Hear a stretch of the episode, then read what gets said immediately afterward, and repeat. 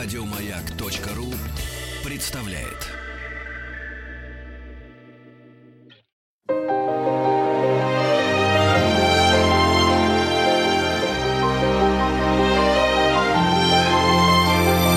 Игорь Ружейников и его собрание слов.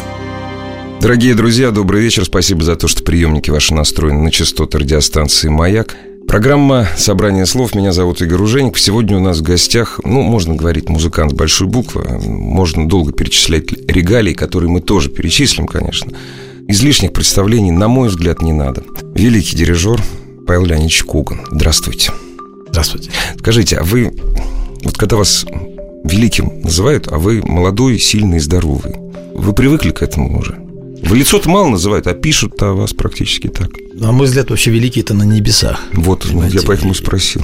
Сейчас немножко такое всегда употребляется пафосное, может быть, даже преувеличенное определение личности, творческих и так далее. Я, честно говоря, за то, чтобы люди делали свое дело, и э, самая большая и важная оценка для нас – это э, понимание слушательской аудитории, их преданность музыки, большой, великой музыки, вот действительно великой музыки, и э, исполнителям тех, которых они почитают, и э, благодаря которым они получают ту духовную пищу, которая им необходима.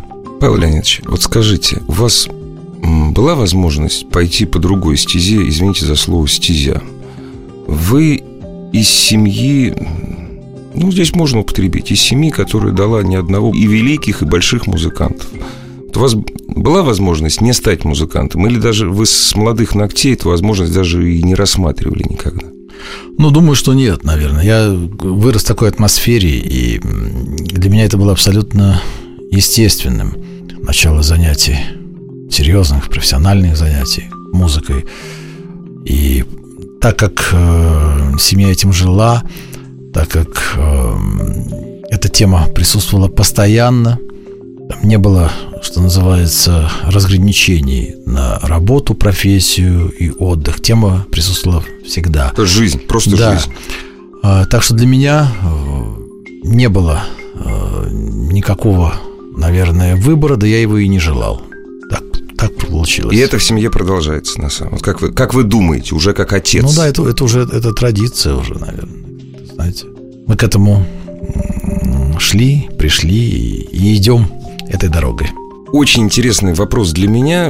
Я на самом деле хотел задать вам его давно. Это бывает нечасто, когда молодой музыкант, у него уже успех как у музыканта, и вдруг он становится дирижером. Вот когда у вас это произошло? Вы скрипач. Вы выигрываете престижный международный конкурс, как скрипач.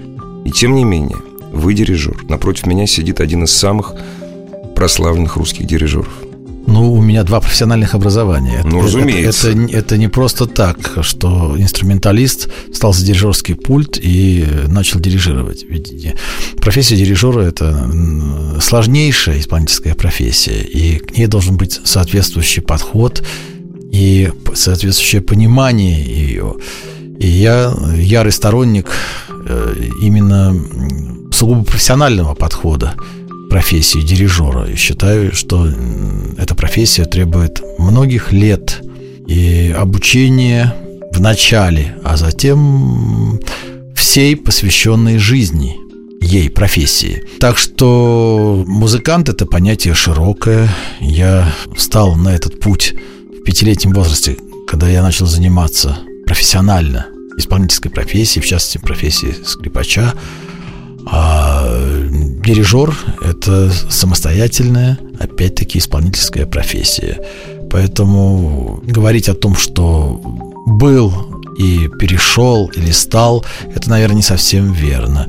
Я получил два образования, два и замечательных образования. В те годы, когда я учился, то, то образование, которое получал я, получали мы, оно было лучшим в мире. Я могу сказать об этом без всякой ложной скромности, но это действительно так. Это лучшее в мире образование, благодаря которому, говоря, мы и встали, я и мои коллеги э, встали вот на эти профессиональные рельсы, на которых мы движемся и по сей день. Но коль скоро вы затронули вопросы образования, вы знаете, что, что происходило в Советском Союзе, да. знали, как преподавали и в Консе, там, и, ну, допустим, там, в Мерзляковке. А что сейчас? Ну, Вы сейчас... сказали, было лучшее образование. А что сейчас? Ну, сейчас изменилось очень много, если не сказать все. Дело в том, что, во-первых, преподаватели, профессора, педагоги – это конкретные личности. И мы э, об этом помним всегда. Ну, и мы можем вспомнить э, состав профессорско-преподавательский той же самой Московской консерватории, который существовал несколько десятков лет тому назад – Достаточно сказать, что в консерватории преподавали Шостакович, Хачатурян. Одновременно это все происходило. Эмиль Гильз, Давид Ойстрах, Яков Зак, Яков Флиер, а, Леонид Коган. Я не, не могу даже сейчас перечислить всех, но я уже назвал достаточно. Весь цвет российской Я уже достал. Весь вот. цвет советской, русской, да. российской музыки. И да. совершенно понятно и ясно, что эти великие музыканты, тут я употреблю да, и именно это определение, что эти великие музыканты, деятели культуры, что они давали, что они могли дать молодому подрастающему поколению. И вот поэтому я, собственно говоря, и сказал, что то образование, которое получили мы, оно уникальное, оно всеопределяющее. И, конечно же, мне очень сложно и даже невозможно, наверное, сравнить Люди меняются, каждое время имеет свои какие-то знаковые моменты. Вот. Но сейчас э, мы живем в такое время, в такой век, когда мы все наблюдаем фантастический технический прогресс, невероятный. Я до сих пор восторгаюсь и на протяжении уже скольких лет просто именно восторгаюсь вот от той же самой мобильной связи, которую мы сейчас имеем. Это волшебство. Сейчас. Мы, я да. до сих пор не могу понять, как это может быть. Да, вообще, да? если мы вспомним, как, как все это было, на каком уровне это было раньше, если мы сегодня бы все это, этого лишились бы, мы оказались бы практически как без, без рук. А вот. Э, что сейчас происходит вообще? Каждый день приносит новые открытия какие-то. И мы все этим пользуемся, и человечество идет вперед. Да, все, знаете, сейчас, сейчас эра скорее... Тю, тюнеры появились, не Сейчас эра скорее, скорее техническая, да. да. Вот. Так что вот это очень важно. Насчет технической эры. Вот скажите, вы работали вообще по всему миру. То есть вы знаете музыкантов всего мира. Вы знаете американских музыкантов, европейских музыкантов. Кому вы поставите пятерку? Вот можно такой вопрос задавать, или он ну, некорректен? Я, ну, я считаю все-таки, что это не совсем корректно. Угу. Почему? Потому что искусство, оно, в принципе, не знает границ. Абсолютно. И очень важна именно индивидуальность артиста, индивидуальность человека, его природные данные, его одаренность. Поэтому мне приходится и приходилось встречать людей, профессионально занимающихся музыкой и достигших огромных э, творческих результатов различной национальности, и проживающих э, в различных частях мира. Э, так что здесь мерка только одна. Это природная одаренность, это полученное образование, это целеустремленность и достигнутый результат. Ну хорошо, тогда я по-другому задам вопрос. Он примерно из той же области. Весьма вероятно, тоже для профессионала он прозвучит не очень корректно.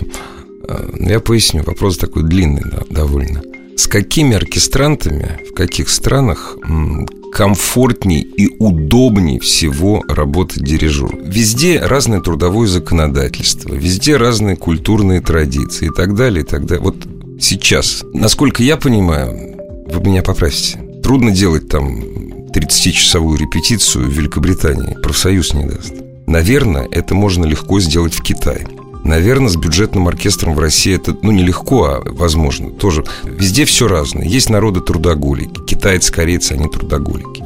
Кто-то более расслаблен. Вот на ваш взгляд, с кем, не просто дирижеру, а именно Павлу Леонидовичу Когану, комфортнее и удобнее всего работать? Может быть, это в России происходит? Между дирижером и артистами оркестра или оркестром в целом все-таки должна возникнуть какая-то вольтовая дуга. То есть а, взаимное притяжение. А, это называется еще химией. И если вот такой момент возникает, очень становится легко воспринимать и понимать каждой стороне друг друга. Конечно же, с кем приятно и с кем удобно работать. Удобно работать с заинтересованными, профессиональными людьми. Потому что если человек только заинтересован, я имею в виду артист оркестра, но у него недостаточно профессиональной подготовки, профессионализма, то вряд ли результат будет высоким. И наоборот, человек может быть очень большим профессионалом, но который, ну, не заинтересован, допустим, в предлагаемой работе, и это тоже моментально будет сказываться на конечном результате. Поэтому, когда совпадают вот эти все моменты, вот тогда начинается творчество, настоящее творчество, которое и приводит к тому желаемому результату, когда и весь оркестр в целиком, и каждый отдельный артист оркестра выдает максимум того, что он может, что он чувствует, и это на интуитивном уровне моментально ощущают слушатели. Вот, кстати, об интуитивном уровне. Вы же один из немногих, если брать вот весь оркестр как инструмент, ну, вы не часть его оркестра, вы исполнитель, когда вы дирижер. Вы один из немногих, кто слышит конечный результат из тех, кто стоит на сцене. Потому что музыканты Большого симфонического оркестра, ну, большинство из них, они же все произведение не слышат. Как дирижер добивается того, что он хочет добиться? Ну, это приходит и с опытом, и с большим опытом. Потом для этого, опять-таки, нужны определенные природные качества, свойства человека. Дар. Но, это называется дар. Конечно. У, уметь, уметь услышать, иметь слух – желательно абсолютный слух, иметь гармонический слух. Тут очень много разных, опять, составляющих этого процесса. Вы правы в чем, что дирижер формирует звучание оркестра и звучание отдельных голосов так, как он это слышит. И, собственно говоря, тогда можно судить уже о том, что из себя представляет дирижер. Дорогие друзья, прервемся совсем э, ненадолго. Продолжим разговор с народным артистом России, с лауреатом государственной премии, с художественным руководителем, главным дирижером Московского государственного академического симфонического оркестра Павлом Коганом.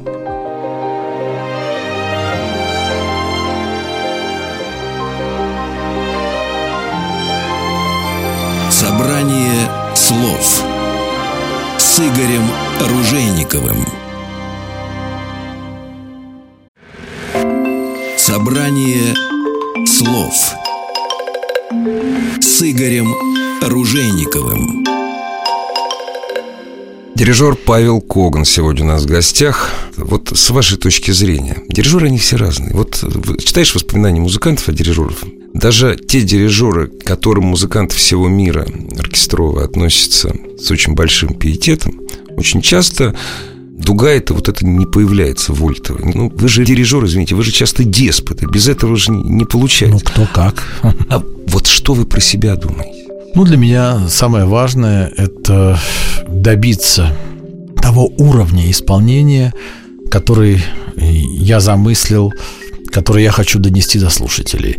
Вопрос в том, что методы у дирижеров, конечно же, разные, но я считаю, что каждый дирижер обязан понимать и постоянно помнить, что он работает с людьми. Он работает с живыми людьми. И не просто с людьми, а он работает с людьми особой организации нервной. Это артисты большого ансамбля, называющегося симфонический оркестр. Когда дирижер добивается своей цели настойчиво, но при этом очень профессионально и уважая человеческое достоинство артистов оркестра, как правило, результат не заставляет себя долго ждать. И при всех прочих равных. Да, и проявляется в своем наивысшем, наверное, проявлении. А, я являюсь большим противником э, методов некоторых дирижеров, Правда, это сейчас уже уходит в прошлое, хотя отдельные проявления до сих пор еще присутствуют. Когда унижается человеческое достоинство людей, когда методы воздействия чисто командно-административные, они, как правило, эти методы, эта система управления не приводит к желаемым результатам. Так как я уже вот только что говорил и объяснял, что каждый артист оркестра вносит свою неоценимую лепту в общее дело именно своим желанием выдать лучшее, что он умеет, лучшее, чему он научен, лучшее, что он чувствует, а чтобы у него это желание появилось, должна быть достойная атмосфера и уважение руководителю, который находится за пультом дирижерским. А многие из нас, э, простых, эм, простых людей, которые, ну, как правило, чего уж греха таить, 90% э, населения не России, а, наверное, всего мира, э, музыку академическую слышат по радио и видят по телевизору. Ну, насколько это можно видеть да. музыку. Да. На концерты 90%, так больше, чем 90% на концерты и в оперу мы не ходим в основном. Да? И когда мы говорим о работе дирижера, нам так представляется, что вот дирижер в течение 73 лет руководит одним и тем же оркестром, и вот одни и те же люди, и вот он за первым-вторым пультом видит одних и тех же людей, и вот он их всех хорошо знает. Дирижер же, особенно дирижер высокого класса, это человек, который играет с оркестром, которым он руководит дирижер, который играет э, с оркестром, который собран под проект. Это дирижер, который играет э, с оркестром. Вот его пригласили, к примеру, на три года поработать где-то. Да? Это постоянный, ну, или, допустим, дирижер делает запись, я не знаю, как сейчас они назывались. Раньше назывались, по-моему, фондовые. Да? Да, да, это да. СОБ, часто это сборный оркестр. Вот. Понятное дело, что вас не так, вот вас не так много музыкантов, и все вы друг друга примерно знаете. Вы примерно знаете, кто у вас будет сидеть. Вот сборная, фондовая запись. Вот дирижирует Павел Коган. Вот оркестр сборный, да. Как успеть научиться уважать человека и понять этого человека. Да? Пусть он даже только на треугольнике вначале сыграет и все. Если вы его увидите в год раз по обещанию, или вообще первый раз увидели, допустим, с этим швейцарским оркестром вы никогда не играли, вы им не дирижировали. Это же совсем не то, что руководить крупной корпорацией там в течение многих лет и знать всех там в лицо. Или даже не крупная, а средняя. Ну, во-первых, сборный оркестр – это, в общем, не оркестр. Это, О! Потому, вот что, подробнее. потому что оркестр подразумевает именно многолетнее совместное музицирование людей, которые в творческом содруж... угу. содружестве достигают больших творческих результатов. И, конечно же, э, мечта каждого дирижера это сыгранный оркестр, обладающий своим собственным творческим лицом, владеющий различными стилями. И я стараюсь сборными оркестрами не дирижировать. И я очень ценю... То тех, это не ваше просто? Я да? очень ценю тех музыкантов, которые посвящают свою жизнь, свою творческую карьеру э, долговременной работе симфоническом оркестре. Это дает совершенно иной творческий результат. А что касается уважения к человеку, стоящему за пультом, который называется дирижер, со стороны музыкантов оркестра, то, в принципе, профессиональный музыкант моментально чувствует, видит профессионального дирижера. Его манеру ведения репетиции, его э, знания, эрудицию, э, его опыт – его видение исполняемого произведения. Это происходит э, очень быстро, буквально в считанные минуты после, после, начала, после репетиции. начала репетиции. И тут сразу все становится ясным. Как-то раз один музыкант написал, что если дирижер приходит в новый оркестр, то музыканты они, это он про себя говорил, здесь ничего обидного нет. В общем, музыканты с первых тактов, то есть с первых взмахов палочки, они как звери понимают, можно ли нападать на этого дрессировщика или нет. Сразу все становится ясно. По этому поводу хорошо сказал отец великого композитора Рихарда Штрауса. А отец его был очень известным немецким волторнистом. И он сказал, следующее известное изречение. Господа дирижеры, мы, опытные артисты оркестра, когда вы только еще идете к дирижерскому пульту, мы уже видим по вашему облику, по вашей походке, манере держаться, кто будет руководить, вы нами или мы вами. Хорошо. Причем вот, это сказал это Волтарни, сказал музыкант, на чью долю редко выпадают сольные партии. Почему? Ну, выпадают, говорю, но не часто. Все это не, скрип, не скрипачи. Дорогие друзья, прервемся на новости, новости спорта и продолжим разговор с Павлом Коганом. Игорь Ружейников и его «Собрание слов».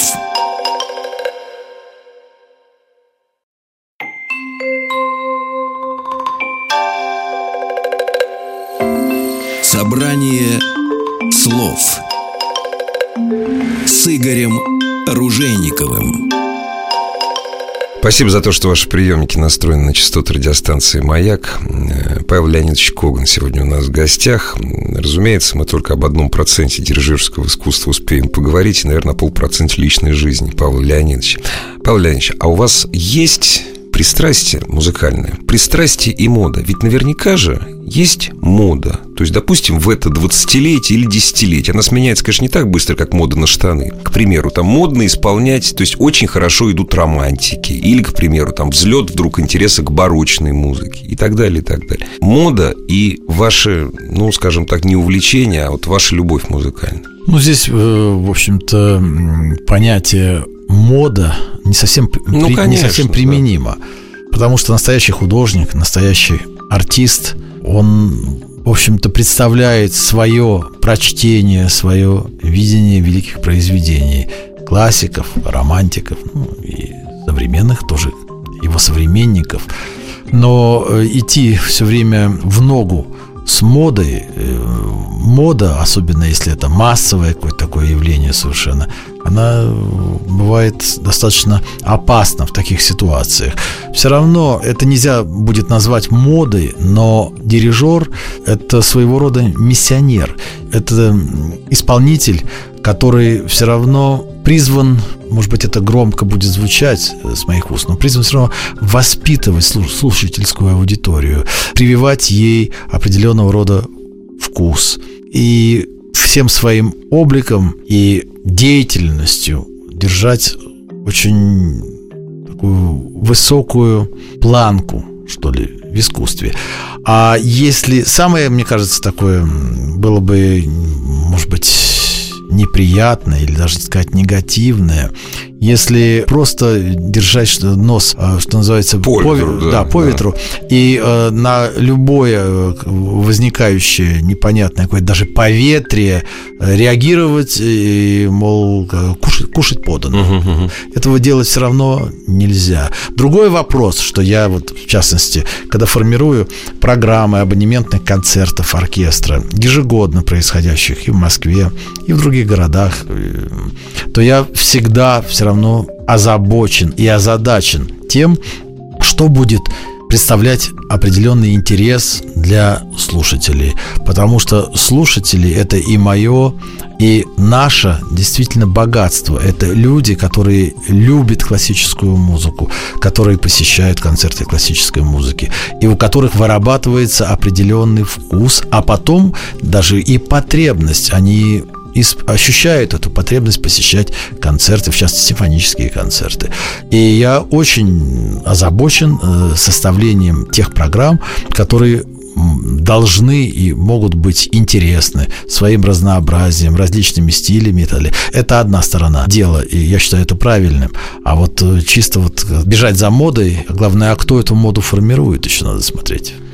Вы знаете, вот ОМОН-то мы формируем, люди, которые слушают академическую музыку. Мы 30 лет назад по разным причинам, да, мы, мы не были готовы, допустим, слушать «Кольцо небелунгов». Вот. А сейчас мы ходим там в кинотеатр «Горизонт», где постоянно, где за небольшие деньги можно посмотреть, послушать Правильно. Гарден, к примеру. Вот, вот такие... Но опять-таки для того, для того, чтобы люди стали ходить в кинотеатр и смотреть трансляции там или, или видеозаписи, угу. для, для этого была проведена, до этого, вернее, была проведена гигантская, гигантская, гигантская миссия. Да, Во-первых, не надо существовать. Что, что в Байройте, в Германии, существует фестиваль вагнеровский, еж, ежегодный, и это становится все более, становилось все более и более популярным. Туристы со всего мира, любители, не туристы, а и да и туристы тоже. Любители, ценители, да, туристы, да, да. Со всего мира посещали и посещают этот фестиваль. Э, вагнеровские оперы во многом, не только «Кольцо целиком», хотя и «Кольцо целиком», и отдельные вагнеровские оперы были поставлены во многих оперных театрах в разных странах, в том числе и у нас, и в России. И, конечно же, все это формирует то, о чем я только что говорил, э, художественный вкус слушателей, художественный вкус публики. И вот тогда, если вот такого рода события и такого рода даже, я не побоюсь сказать, повседневности, в хорошем смысле да, этого да, да, слова, конечно. тогда за такую моду я руками. Вы записывали несколько больших циклов допустим, большой рахманинский цикл. Вы, по всего Рахманинова записали, да, да если да. не ошибаюсь. Что это такое и зачем? Для меня очень важно познать творчество великого композитора в полном объеме, если это возможно. И одно дело, если ты играешь или дирижируешь какое-то одно произведение или, или два произведения композитора. И совсем другое, если ты окунулся в его творчество целиком, если ты смог познать, что ли, его. Вот это для меня, наверное, является самым главным и самым важным. И то, что мне доводилось в моей жизни играть э, циклами и записывать произведения великих композиторов, очень мне помогало именно с этой точки зрения. Я вот говорю, ну вот дирижер, продирижировавший в своей жизни какое-то одно произведение, допустим, Густава Малера, одну его симфонию, первую, допустим, это абсолютно не значит, что он познал и впитал в себя стиль Малера вы тоже всего Малера, записали. Да. Я говорю, к примеру, это, это не значит, вот если вы пропустили через себя все творчество величайшего композитора, тогда может идти речь уже, идти разговор о том, что вы начинаете понимать стиль и философию данного композитора. Вот это для меня, наверное, самое важное и самое главное, почему, собственно говоря, циклы. Потому что это дает невероятное вот такое именно богатство, стилевое богатство. То есть вы считаете, что, в общем, современный дирижер, если он обладает талантом, искрой Божьей и работоспособностью, да, он может показать слушателю то произведение, которое написал 200 лет назад композитор. Он обязан это сделать? Нет, именно то произведение, а не то произведение, которое он сыграл. Это же разные произведения. Произведение, которое написал композитор для оркестра своих современников. Или, на ваш взгляд, это одно и то же произведение? Нет, ну, понимаете, я не являюсь сторонником большим такой, знаете, игры на аутентичных старинных инструментах, старинной музыке. Тогда были другие концертные помещения, не было больших концертных залов, были другие по численному составу оркестры. Придворные оркестры были маленькие, они были небольшими ансамблями. Сейчас большие симфонические оркестры, огромные залы. И э, слушательская культура была тоже совершенно другая. Все было, ритм жизни был другой, темп жизни был другой. Ездили на каретах э, со скоростью, не знаю сколько там э, карета, 15-20 километров в час. Это если дорога да. хорошая. Поэтому я, наоборот, сторонник того, что произведение любое написанное 100 и 200 лет назад, оно должно исполняться в этом времени здесь и сейчас, наверное. Сообразно, вот сообразно угу. восприятию сегодняшнего дня. А дальше, вот как оно было исполнено 200 лет назад, никто не слышал, никто не знает. Вот я же об этом говорю. Даже не 200. Ну вот все, звукозапись там как... Звукозапись появилась массовая 15-17 года. И то да. качество не позволяет оценить. Нет, даже сейчас, когда мы слушаем вот эти первые записи некоторых даже выдающихся дирижеров, конечно, интерпретационно по отношению к сегодняшнему дню они порой звучат достаточно странно для нас – то есть мы отдаем дань уважения. Архаично или нет? Или просто странно? Нет, ну, просто ну, не ну, так, не по, так. Ну, да? по, по-другому, по, угу. совершенно, совершенно по-иному. Поэтому каждое время рождает свое восприятие. И я считаю, что это абсолютно правильно. Да и, наверное, каждый дирижер и каждый музыкант, потому что... А дирижер живет во времени, конечно. в своем, в своем времени. Там 20... Как, и, как и исполнитель. Ноты 20-летней Инстру... давности, вот штрих инстру... он так инстру... стоит, инстру... так. Инструменты меняются, инструменты меняются. Был клавесин, потом появилась фортепиано. И фортепиано тоже, рояль, претерпел большие изменения в его конструкции. Какие-то инструменты ушли, сейчас восстанавливаются. Я недавно познакомился с удивительным инструментом, который крайне редко используется в очень узкой музыке. Это виол гамбра. Это, Виола. Ви, ну, да, но она, с, ну, вы-то знаете, это виола да гамма, ну, виола с, с лада, которая с ладами, с очень низким звуком. Ну, это таким. предок современной виолончели. Поскольку она с ладами, она изначально не от виол шла даже, а от других. Ну, неважно. Не, не важно. Время, которое не связано с академической музыкой, у вас остается. И на что вы его не тратите, конечно, а используете. Ну, конечно. Несмотря на то, что я, я э, связан с музыкой. С, ну, с утра до вечера, и, все и годы. С утра до вечера. И, и ночью, и, да. Да, конечно же. Но все равно время необходимо для того, чтобы прийти в себя, переключиться немножечко, набраться новых впечатлений, в конце концов. Э, артист э, натура впечатлительная, и каждое полученное какое-то вот именно вот такое впечатление, ощущение чего-то, это оно моментально все равно даже подсознательно отражается в творчестве. А что касается вот моих, допустим, переключений, если так можно сказать, я очень люблю автомобили, я люблю езду за рулем машины. Я отдыхаю за рулем. Мне это очень важно. Э, многие меня не понимают, потому что считают, ну что, ездить за рулем это, это тяжелый труд, это работа, это люди этим занимаются многие профессионально, за это деньги получают и кормят свои семьи. Да, конечно, это так. А вот для меня это наслаждение, для меня это хобби, переключение. Я люблю ездить на большие расстояния. Я люблю ощущать свою власть над автомобилем, который подчиняется мне беспрекословно и во всем. Учитывая то, что я многие десятки лет уже нахожусь за рулем. Я сажусь за руль автомобиля, на котором я езжу каждодневно. Это замечательный фаэтон. Сейчас, секунду, я, про, я прошу прощения. Давайте мы сейчас прервемся на секунду. У нас сейчас пауза будет, и вот мы продолжим. Вообще, для меня это удивительно, то, что вы сказали. И я уверен, для многих наших радиослушателей.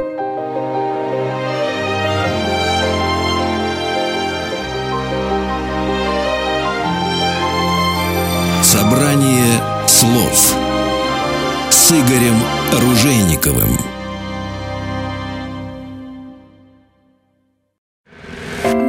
Собрание слов с Игорем Ружейниковым. Дорогие друзья, Павел Леонидович Коган признался, что отдыхает за рулем. Я за свою жизнь встречаю только второго человека. Вот Армен Борисович Джигарханян обожает отдыхать за рулем. Вот Павел Леонидович Коган. Скажите, пожалуйста, а вы вот на, на чем вы ездите или гоняете? Сначала на чем? Я езжу на замечательном, изумительном автомобиле. Это Фаэтон фирмы Volkswagen. Это топовая модель марки и автомобиль, который как-то мне удивительно пришелся. Я же артист классического музыкального жанра, и мне очень важно, чтобы и автомобиль, на котором я езжу, тоже соответствовал определенному и имиджу, и обладал определенными качествами. Вот фаэтон фольксвагеновский – это именно автомобиль, для человека, мне кажется, ну, который занимается делом серьезным, не обязательно творчеством, но все-таки делом серьезным. А в творчестве, конечно, тоже очень важно для мне, когда сидишь за рулем автомобиля, чтобы автомобиль обладал определенными качествами, которые я, я хочу от него получить. Ведь э, мне важна очень стабильность, мне важна очень чуткая, сенситивная управляемость. Я дирижер симфонического оркестра, и как раз я человек, который управляет оркестром, который именно формирует вот те нити, понимание, управление и получает от артистов оркестра ответ воплощенный замечательной ими интерпретации произведения. И вот когда автомобиль так чутко реагирует на посыл, конечно, и дирижер, который стоит за пультом, и человек, который сидит за рулем такого автомобиля, конечно, должны обладать определенным профессионализмом. Я хотел бы добавить, что компания Volkswagen, не сочтите за рекламу, является самым упорным э, спонсором, кстати, не только академической, за на протяжении последних 30 лет, не только академической музыки, но джазовой и рок-музыки, между прочим. Ну, это замечательно, да. да что, что, что они это делают, это замечательно. Но самое главное, что они делают, они делают изумительные высококлассные автомобили, которые рассчитаны на широчайший спектр и автолюбителей, и профессионалов. Павел Леонидович, да. ну, за рулем-то, в общем, можно, конечно, проехать э, в день 500 километров. Но на не... фаэтоне можно и полторы тысячи проехать. Нет, можно, на маш... можно чем угодно. Я по две тысячи за раз езжу, но это не важно. Даже вы же так, каждый... да. да. Но вы же же не ездите каждый день на автомобиле по 500 километров, даже на очень хорошем. Значит, у вас еще на что-то время остается, понимаете? Кроме как э, партитуру разобрать перед репетицией. Я, конечно же, наверное, не еще, а в первую очередь я люблю людей. Мне очень важно общение. Вы общительный, да? Ну, я, да, я достаточно общительный человек. Другой вопрос, что времени мало. Конечно. Вот, вот конечно, время это, это самая страшная гильотина, которая отсекает и мешает этому. Понимаете? А Но... вы знаете, что, я прошу да. прощения, дай бог вам долгих лет жизни, что дирижерам по статистике отмеряют в среднем на 5 лет больше, чем всем остальным. Ну, я не против. Хотелось бы. Нет, это только в среднем, а так да. пускай лучше и на 100. Хотя, хотя я жизнь люблю, люблю людей, и, конечно, хотелось бы. Ну, а дальше уж как... Как решат, как, да. как Господь. Да, да. да. Так что э, вот мне очень тоже важно общение с людьми. Я получаю от этого очень большой позитивный такой заряд. Очень трудно переношу какое-то вот такое одиночество. Я не люблю его. Мне не доставляет. Это удовольствие. А музыки вы много слушаете?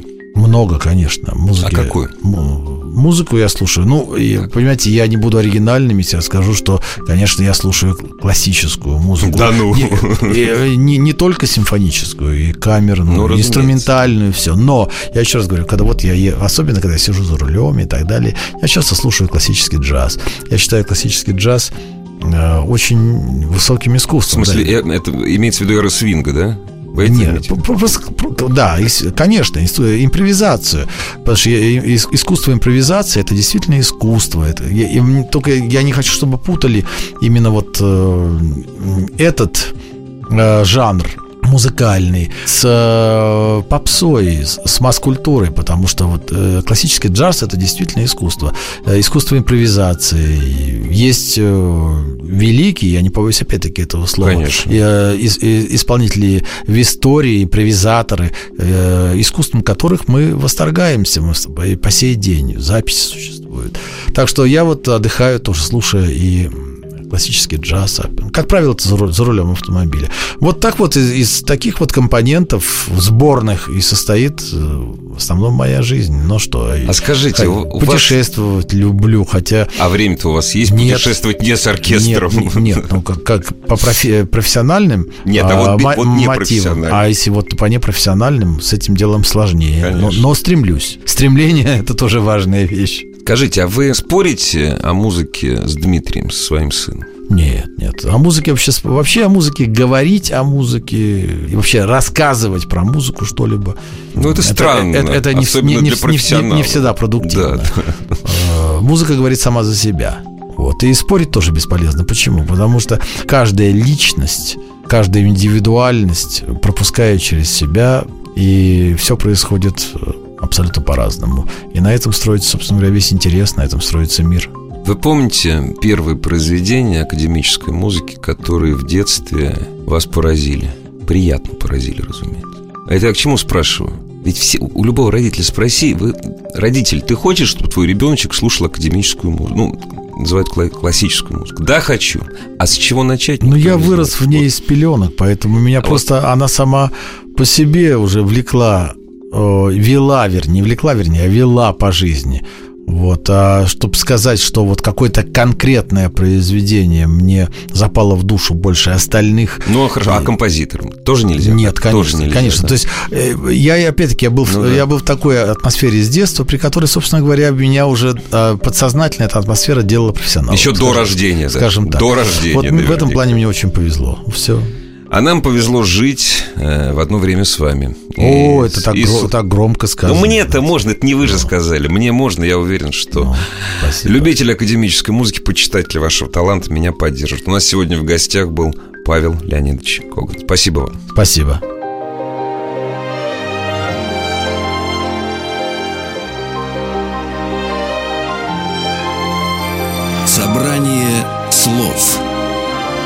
Игорем Ружейниковым.